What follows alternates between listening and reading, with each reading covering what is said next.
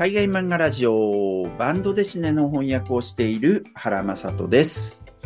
海外コミックスのブックカフェ書式した森の森崎です。この番組は海外漫画の翻訳者と海外コミックスのブックカフェ店主の2人が海外漫画にまつわる様々なニュースをお届けしたり、海外漫画をめぐって雑談したりする番組です。はい、えー海外漫画ラジオ第71回ですね。森崎さんよろしくお願いいたします。お願いいたします。はい、まずはここ1週間の身近な海外漫画ニュースですけれども、何かありますでしょうか？はーい。この間ですね、発売されまして、早速読んだ作品で、こちら、韓国のね、ウはい。ェブトゥーンの、まあ、あの、単行本になりますけれども、ナビレラといううん。作品が、えーちょっと前に1、2巻同時発売されまして、これ多分ね、全部5巻くらいだと思うんですけれども、あのー本当にもうめっちゃ大好き。私これちょっとウェブトゥーンで読んだ時も、もうすっごいよくてみんなさんにおすすめしまくったんですけれども、またちょっと単行本が出たおかげで、あのーまたさらにね、多くの人に読んでいただけるんじゃないのかなって思うので、あのーおじいちゃんがこうバレエダンサーを目指すという素晴らしい作品でございます。あのーもう本当にいい作品なので、これちょっとまた全5巻ね、多分5巻だと思うんですけれども、うん全部出たらまた本棚の方でも取り上げたいなと思っているんですけれども、ぜひ原さんも読んでみてください。はい、それね、5巻、5巻まで待てるんですか？え、え、いや、まあまあ、ちょっと、ちょっと待ちます。ここではまだちょっとね、言えない。これね最後まで、最後まで読まないとと思います。なるほど、なるほど。ちなみになんか、ミュージカルが来るんでしそうですね。来年の、なんか、えっと、4月か5月かなんか、うん。そのぐらいにね、あの、日本でミュージカルもそうだね、されるということなので、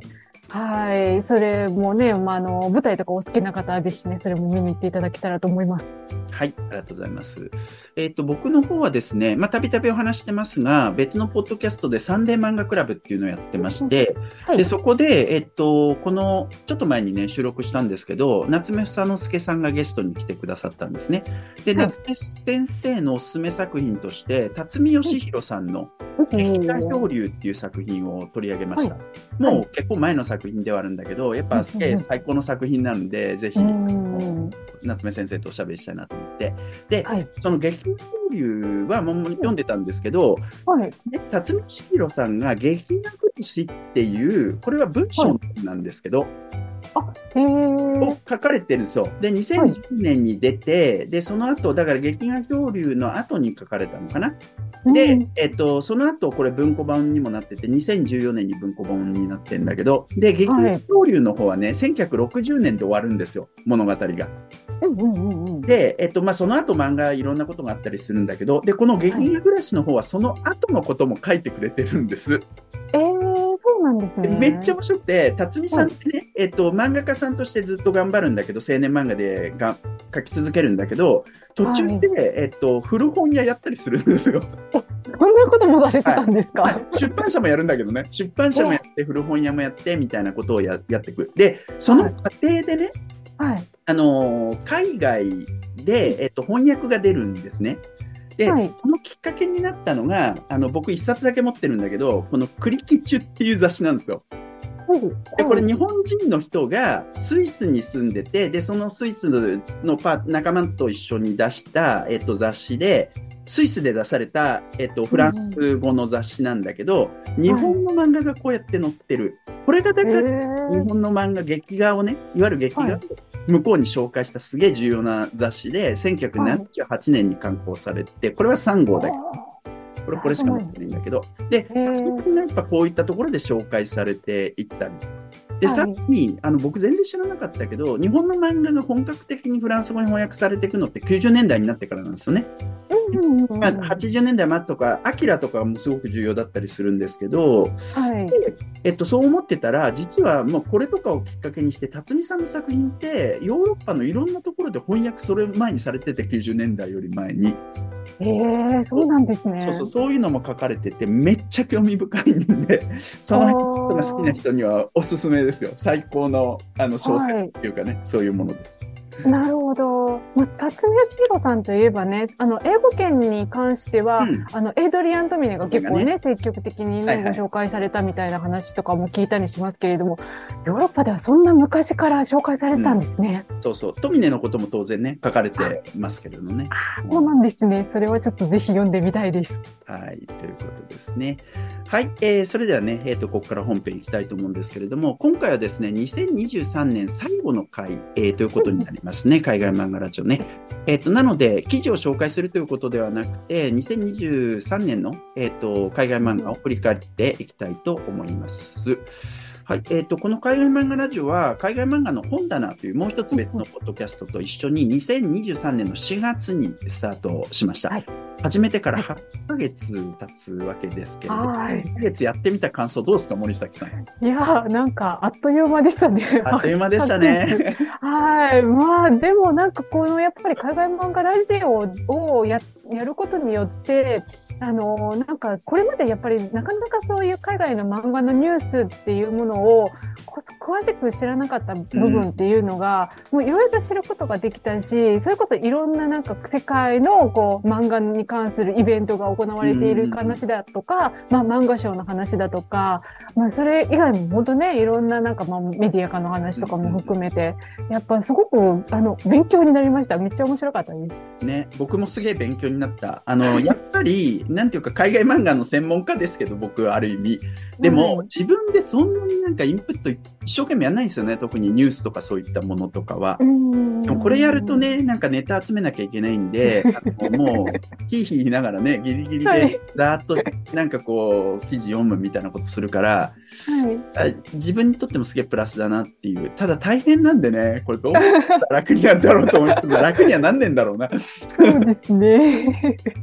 はい、ということですね。えっと、海外漫画ラジオでは、えっと、全部でね、この8うんで265のトピックを取り上げました。ですごい1回のトピックで複数の記事を取り上げるっていうことも全然あるんでね、実際にも少なくて、まあ、とはいえ200ぐらいは、えっと、扱ってる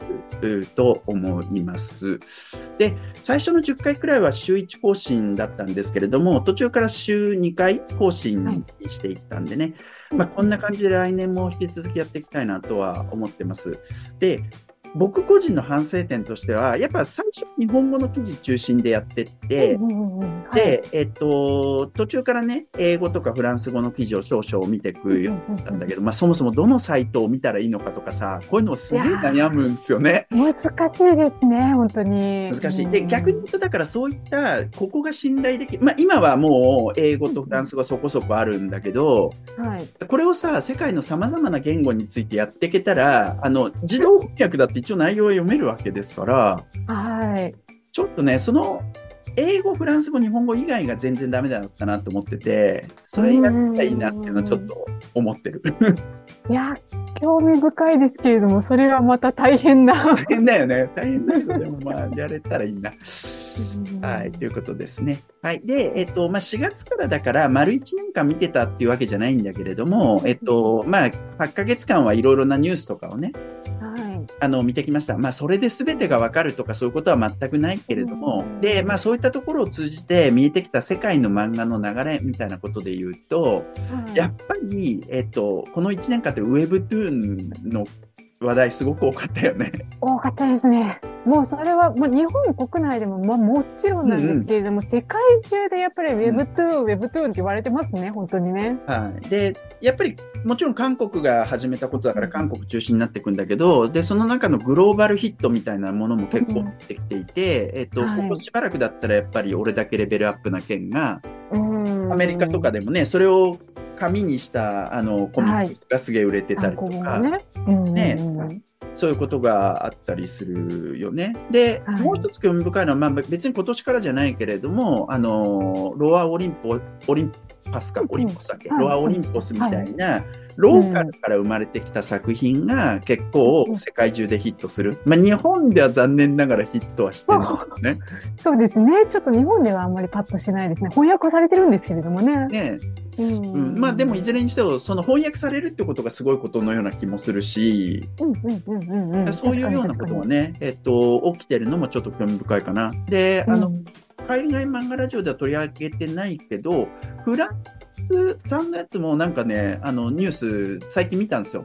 おお、本当ですか？うん、フランスでは相当、なんていうか、読まれてる？ウェブトゥーン、フランス人のウェブトゥーンっていうのが出てきたっていう。はい。そういうこともね、あったり、ちょっとそこは興味深いよね。で、それがまずウェブトゥーンの好調。それで、あとは、日本の漫画の、なんていうか、はい、日本の漫画ってやっぱもうすでに相当強いわけですよ。うんうんうん。そうですね、90年代あたりから、えっと、まあ、うん、アジアだったらその前からあるけれども、はい。海賊版とかそういう問題も未だに引きずってるけれども、正規の契約を結んで、うん、えっと、ライセンスアウトしていくみたいなのを、世界中で展開してる。うん。と、世界の漫画の中のやっぱり、なんていうか、なんていうの、メインストリームっていう感じはすごいすると思うんですけど、日本の漫画って。そうですね。しかもやっぱりこの2、3年ぐらいでやっぱ加速度的にもっと広がったっていう印象がありますよね。ね実際そういうニュースも、えっと、取り上げたし、うんうん、で、そこでだから日本の漫画が新たな戦略みたいなものとかを取ってきてるっていうようなこととかもすごく、えっと、この1年間の中でも割とはい、えっと、明らかになったかと思います。とりわけアメリカで、えっと、うん、集英社はすでにやってたと思うんだけど、講談社と小学館が、現地の会社にやらすんじゃなくて、自分たちが乗り込む形でね、えっしてサイマル配信っていうのをやり始めたっていうこと。はい。やっぱすげえ大きいし、それからと、これもコロナ禍ですごく強くなったことだけど、メディア化。そこも結構サイマルっぽい感じですよね。アニメだってさ、もうあの日本でやってるのと同時に向こうでもやって、で、ね、もうあの曲がヒットするみたいな。ああ、なるほど。これめっちゃヒットと思うな。やっぱ夜遊びのね、どれだけあれがすごいヒットしたっていうのと、あと、あれでしょ？チェンソーマンのあの、選手のね、あれなんだはい、クバックだけちょっとタイトル忘れちゃったけど、はい、それとかも結構ヒットしてると思うんですけどね。はい。こういうようなことやっていくと、まあ、ここしばらく Webtoon が結構好調で、日本の漫画になるのかっていうような話もあったけど、やっぱり日本の漫画強いんじゃないかとかさ。うん、なんか面白いですよね。やっぱそういう感じでね。こう、いろいろ、いろんな漫画が、まあ、そのメディア化をしたりして、まあ、ウェブトゥーンは多分なんか実写ドラマとかもね、うん、結構いろいろあったりもするので、そこから知ってみたいな方もすごいたくさんいらっしゃると思うんですけれども、そういう感じでもう、もうワールドワイドでもう同時に皆さんが見て読んでみたいなところがすごくやっぱ面白い時代になったなと思いますね。なりましたよね。で、まあアニメはやっぱり日本で作ったものを配信していくっていう感じのイメージあるけど、でも実写はさ、一方で、俺全然見てないけど、ネットフリックスで、はい。そう、悠々白書とかって始まったの？もうなんか、報告は見たけど。そうですね。悠々白書は、いや、なんか実写しましたね。ね悠々白書とかさ。で、まあ、ワールドワイドでどうなのかわかんないけど、でもワンピースは評価高かったんであ、見たいですね。ワンピースね、評価高かったですね。そういうようなことも起きてくっていうのはね、うん、ちょっと面白いっていうと、はい、で一方で、えっと、特にフランスは伝統的にそうですけど古くからある作品が強くて、あはい、アステリックスとかさ、今年はラックブックの、あと新しい作家による新作が出たりとか、だんそういうのもある。はい、で、アメコミとかも伝統的にそうなわけじゃないですか。ずっと30年代とかからある、あの、スーパーマンとかね、あの、バッケンとかっていうキャラクターがいまだにどんどんアップデートしてから人気を保ってるみたいな。だそういうところもあって、海外の漫画はね、日本はそういうのほとんどないけど、そうですね。あんまり聞かないですよね。聞かないけど、でも、2000の作品とかは割とそういうふうになってるのが多い。あの、カイジとかね。ああ、なるほど。カイジのスピンオフの班長とかさ、一条とかっていうのは別の作家さんでやっていくとか、だからそうそういうところがなんかこう、世界から学んでるのかなって思ったりとかね。うん。はい。はい。っていうね。まあ、こういうようなこととか少し思いました。来年1年間フルでね、なんかいろいろ見れるんで、もうちょっといろんなことが分かったりしたら楽しいなって思いますね。はい。はい。えー、で、えっと、2023年、まあ、いろいろニュース取り上げたんですけど、えっと、取り上げてきた中で、あの、これ面白かったなっていうのをちょっとね、いくつかピックアップしたいなと思うんですけど、えっと、2023年5月3日のニュースで、ユニバーサル・スタジオ・グループの UCP っていうところが、ナイジェリアのコミック・リパブリックっていうところと、新しいテレビシリーズでチームアップするっていうね、えっ、ー、と、これ記事が出ました。で、やっぱり、あの、アメリカカがメディア化されるっていうのは全然、うんうんね、当たり前のことで長く行われてきたんだけど、はいアフリカのナイジェリアのスーパーヒーローものとかをアメリカでメディア化するんだっていうのはちょっと面白いなって思いましたね。ね、そもそもにしてやっぱアフリカの漫画はま全然なんかこう知らないというかね、ももっといいろいろ多分あるんだろうけれども、もっと知りたいっていうところもあるので、こういうことをやっていただいて、なんか日本でもね、こう見れるような形で、こう流れてきたりすると、こうね、さらになんか楽しめる感じがしますよね。本当ですよね。で、やっぱちょっと地理的にも遠いし、言語的にも遠いから、うんね、ちょっとハードルだと思うけど、うんアメリカはやっぱ市場がすごく大きいからさ、いろんなもの探してるし、い、ろんな人がそこに参入できる。で、フランスとかは近いので、地理的に。うんうん、ああ、なるほど。日本よりはね。でうん、もっとあの植民地とのそういう関係だったりするから、ただ、アフリカの人は結構そっちに行ったりするけどさ、りそういうのが少しずつなんかこう日本でも見えるようになったら楽しいなっていうのは思った。で、はいえっと、折しもね、えっと、京都国際漫画ミュージアムでアフリカ漫画展っていうのを今やっていて、これ年明けまでしばらくやるんそうですね、そうですね。はい。はい、ということでね、まあ、こういうのも、あのー行ける人はぜひね、ご覧いただけたらなって思いますね。はい、えーそれからね、えっと、あとは、えっと、2023年5月11日のニュースなんですけど、香港紙、香港の新聞ですね、香港紙風刺漫画の連載終了、政府が批判40年の歴史っていうね、共同通信のニュースでしたけど、孫子さん、えー、尊いに子供って書く、まあ、本当の読み方はわからないけど、孫子さんの方の、えー作品が、えっと、もう発禁になってしまい、図書館がなくなるっていうね、うん。まさにディストピアとしか言えないようなことが。いやー、本当そうですね。怖えなって本当思いますよね。うーん、なんか、まあ、香港の漫画自体は、やっぱここ1、2年、まあ、い、い、あの、一旦すごくね、ちょっと、あの、低迷してたんですけれども、ここ1、2年またちょっと盛り上がりつつある感じではあるんだけれども、その一方、やっぱこういうふうに、こう、自由に表現があできないみたいなところがあるっていうのは、やっぱりね、ちょっと漫画文化としてはすごく残念というか、もったいないというかね。そうねね日本にいたらなかなかそんなことを思えないので、うーん。やっぱ世界の漫画っていうことになるとこういうこともあるんだなっていうのはとても興味深いなって思った。で、えっと、まあ、とはいえね、香港で書き続ける人たちっていうのも当然いる中で、あの、はっきりとしたせ、えっと、政府の批判とかできないにせよね、なんかこううん作品の中に、あの、うまく忍び込ませるみたいなしたたかさみたいなのが求められるのかなとかね。うーん、そうですね。はいまあ、そういう作品とかもね、読みたいなって、香港の漫画も本当にあんまり翻訳されないので、えっと、はいもっと読めるようになるといいなっていうのはすごく思いますよね。はい、本当に。うんはい。そしてですね、あとは、えっと、2023年11月10日のニュースで、えっと、深深掘り、えー韓国漫画の世界第1回日本の誤解疑問に答えるっていう新聞化オンラインで、えっと、新たに始まった連載ですね。はい。はい。飯大地さんと、えっと、あと韓国の方2人で、えっと、始めた連載ですけれども、えっと、これもね、なんか韓国のこと知りたい知りたいと思っていて、で、うんうんうんえっと、ウェブトゥーンとかはどんどん入ってくるのに、そうですね。なかなか知れなかった中でこういった連載が始まったっていうのは本当に素晴らしいなって思う。いやー、本当にそうですね。韓国はね、知りたいんですけれども、やっぱりとりあえずなんか、ハングルが読めないみたいなところのハードルが すごく大きくて、なんそうね。かね、面白そうななんかニュースとかああるかもしれないけど、わからないみたいなね、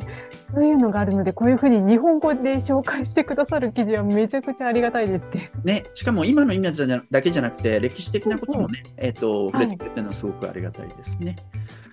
えっ、と、もう一つぐらい言っておくと、えっ、と、2023年12月13日の記事ですね。つい最近ですけどね、台湾人気作家がヒミンマンが、えー藤子 A さんゆかりの地巡るっていうね、北国新聞の記事でしたけれども、えっと、台湾のね、インフルエンサーが、えっと、はい。氷見、えーに行って、えっと、そこで、えっと、いろいろ体験した、2週間体験したことを、インスタグラムに漫画として発表するっていうね。えっと、はい。台湾はね、やっぱり、あの、ここしばらくすごく目立ってきて、うん日本でね、えっと、はい。どこでこういうことが起きてるのはすごくいいし、そしてそのアウトプット先がインスタグラムっていうところもめっちゃいいなって思って。ね、今時ですね、本当にね。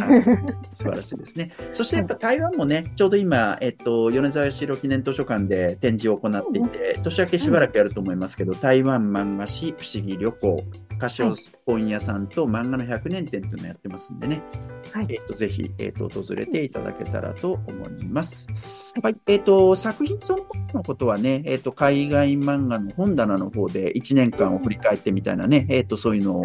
やる。これの回の次ぐらいかな、翌日ぐらいに、はい、えーと、公開されると思うんですけど、まあ、とはいえ、えーと、翻訳海外漫画の傾向みたいなのちょっと振り返っておくと、うんうん、やっぱり、えーと、この10年間、すごくいっぱい出てたアメコミね、スーパーヒーローもの、はい、マーベルと DC、うんうんこれが結構、その映画のこともあると思うんですけどね、映画の方も結構落ち着いたっていうこともあって、その出版も割と落ち着いてきてるなっていうのは、この1年、2年はすごくあるよね。そうですね。まあ、あと、マーベル DC ものに関して言うと、やっぱビレッジブックスさんがね、やっぱそこからちょっと撤退されて、今まあ、ショープロさんが一本でっていう感じになってしまっているっていうのも、やっぱね、一つあるかなとは思いますけれども、うんうん、まあ、とはいえ、まあ、ショープロさんはショープロさんで、えっと、これまでの流通経路ではなく、独自でね、あの、まあ、結構コアなファン向けの本を、うん、あの、あの、翻訳されて出されていらっしゃったりだとか、はい。あとね、最近だとあの DC のね、あのコミックスの電子書籍も販売されるようになったみたいな、まあそういうね、明るいニュースもあったりもするので、まあでもこのあたりはやっぱりすごい根強いファンがいらっしゃると思うのでね、あの、まあ、ものすごく爆発的にみたいなことにはならないかもしれないけれども、まあすごくこう堅調に進んでいくんではないのかなっていう感じもしますね。はい。えっ、ー、と、まあそういうようなことがね、あるのと、それからとバンドデシネ、僕自身バンドデシネの翻訳してますけど、バンドデシネは、まあ割と低調っていうか、多決してやっぱり多くはないよなっていうところはあるかな。まあバンドデシネはね、もうちょっと早いんだね。2014年、15年あたりがピークだったんで、そこから割とちょっと下がってきてるところはあるんですけど、まあとはいえなくてわけでもないっていうところ。で、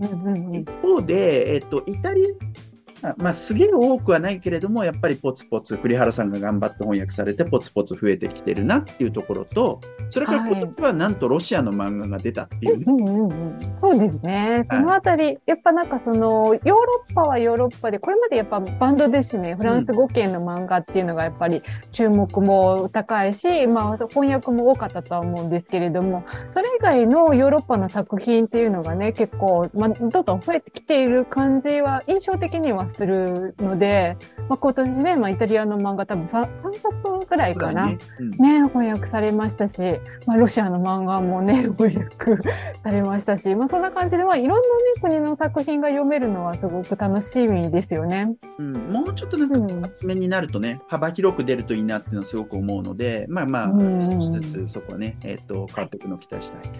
はい。えー、で、アジアの方に目を向けると、やっぱ韓国の Webtoon のコミカライズ、えー、は、ものすごい、やっぱここ数年は。すっごいですね。ものすごい量ですね、本当に。これね、僕やっぱり2008年あたりからずっと海外漫画見てるんで、あの、はい、当時のことを考えるとね、もう信じられない。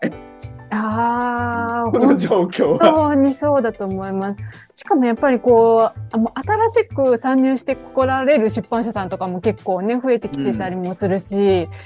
や、本当ね、韓国のウェブトゥーンは本当すごいですね。ね、まあ、とても興味深い現象ですね。えで、それからあとは台湾の漫画がすごく検討しているっていう。ところですね。うんうんうん。そうですね、はい、去年から引き続き、えー、今年も台湾の漫画が本当にたくさん翻訳されて、あの、あとね、まあ、台湾の漫画もすごいんですけれども、今年はやっぱ中国の漫画も結構出たなっていう感じがしてます。印象、印象というか、あの、冊数的にもね。まあ、それほ、ほぼほぼ角川さんから出ている作品にはなったりもするんですけれども、まあ、やっぱ角川さん、その、中国にもやっぱ子会社があったりだとか、まあ、台湾とかにもあったりもする。それアジアにいろいろね、やっぱり子会社持たれていて、それがやっぱ大きな強みとなっているのかなっていう感じもしますし、中国の作品だと、まあ、その中国の、えー、で出たものの翻訳作品っていうのもありますし、その中国の作家さんと日本の作家さんがコラボレーションして、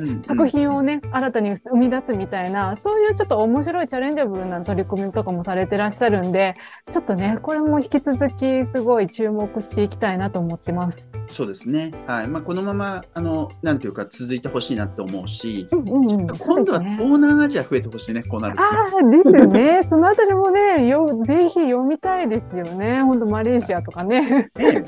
うん。はい、えー、ということでね、えっ、と、今回で、えっ、と、2023年の海外漫画ラジオ最後ということになりますけれども、えっ、と、2024年も、えー、まあ、どうせすぐ来るんですけれども、はい。あの、どうぞよろしくお願いいたします。はい、よろしくお願いいたします。はい。えーということで、えっ、と、今回の海外漫画ラジオはこれで終わりです。えー海外漫画ラジオは毎週火曜日と木曜日の12時配信です。僕らはもう一つ海外漫画の本棚というある一つの海外漫画を取り上げ、その作品についていろいろおしゃべりするポッドキャストもやっていまして、そちら毎週金曜日の夕方、番外編がある時は日曜日の朝更新です。よかったらそちらもぜひチェックしてみてください。それではまた次回お会いいたしましょう。ありがとうございます。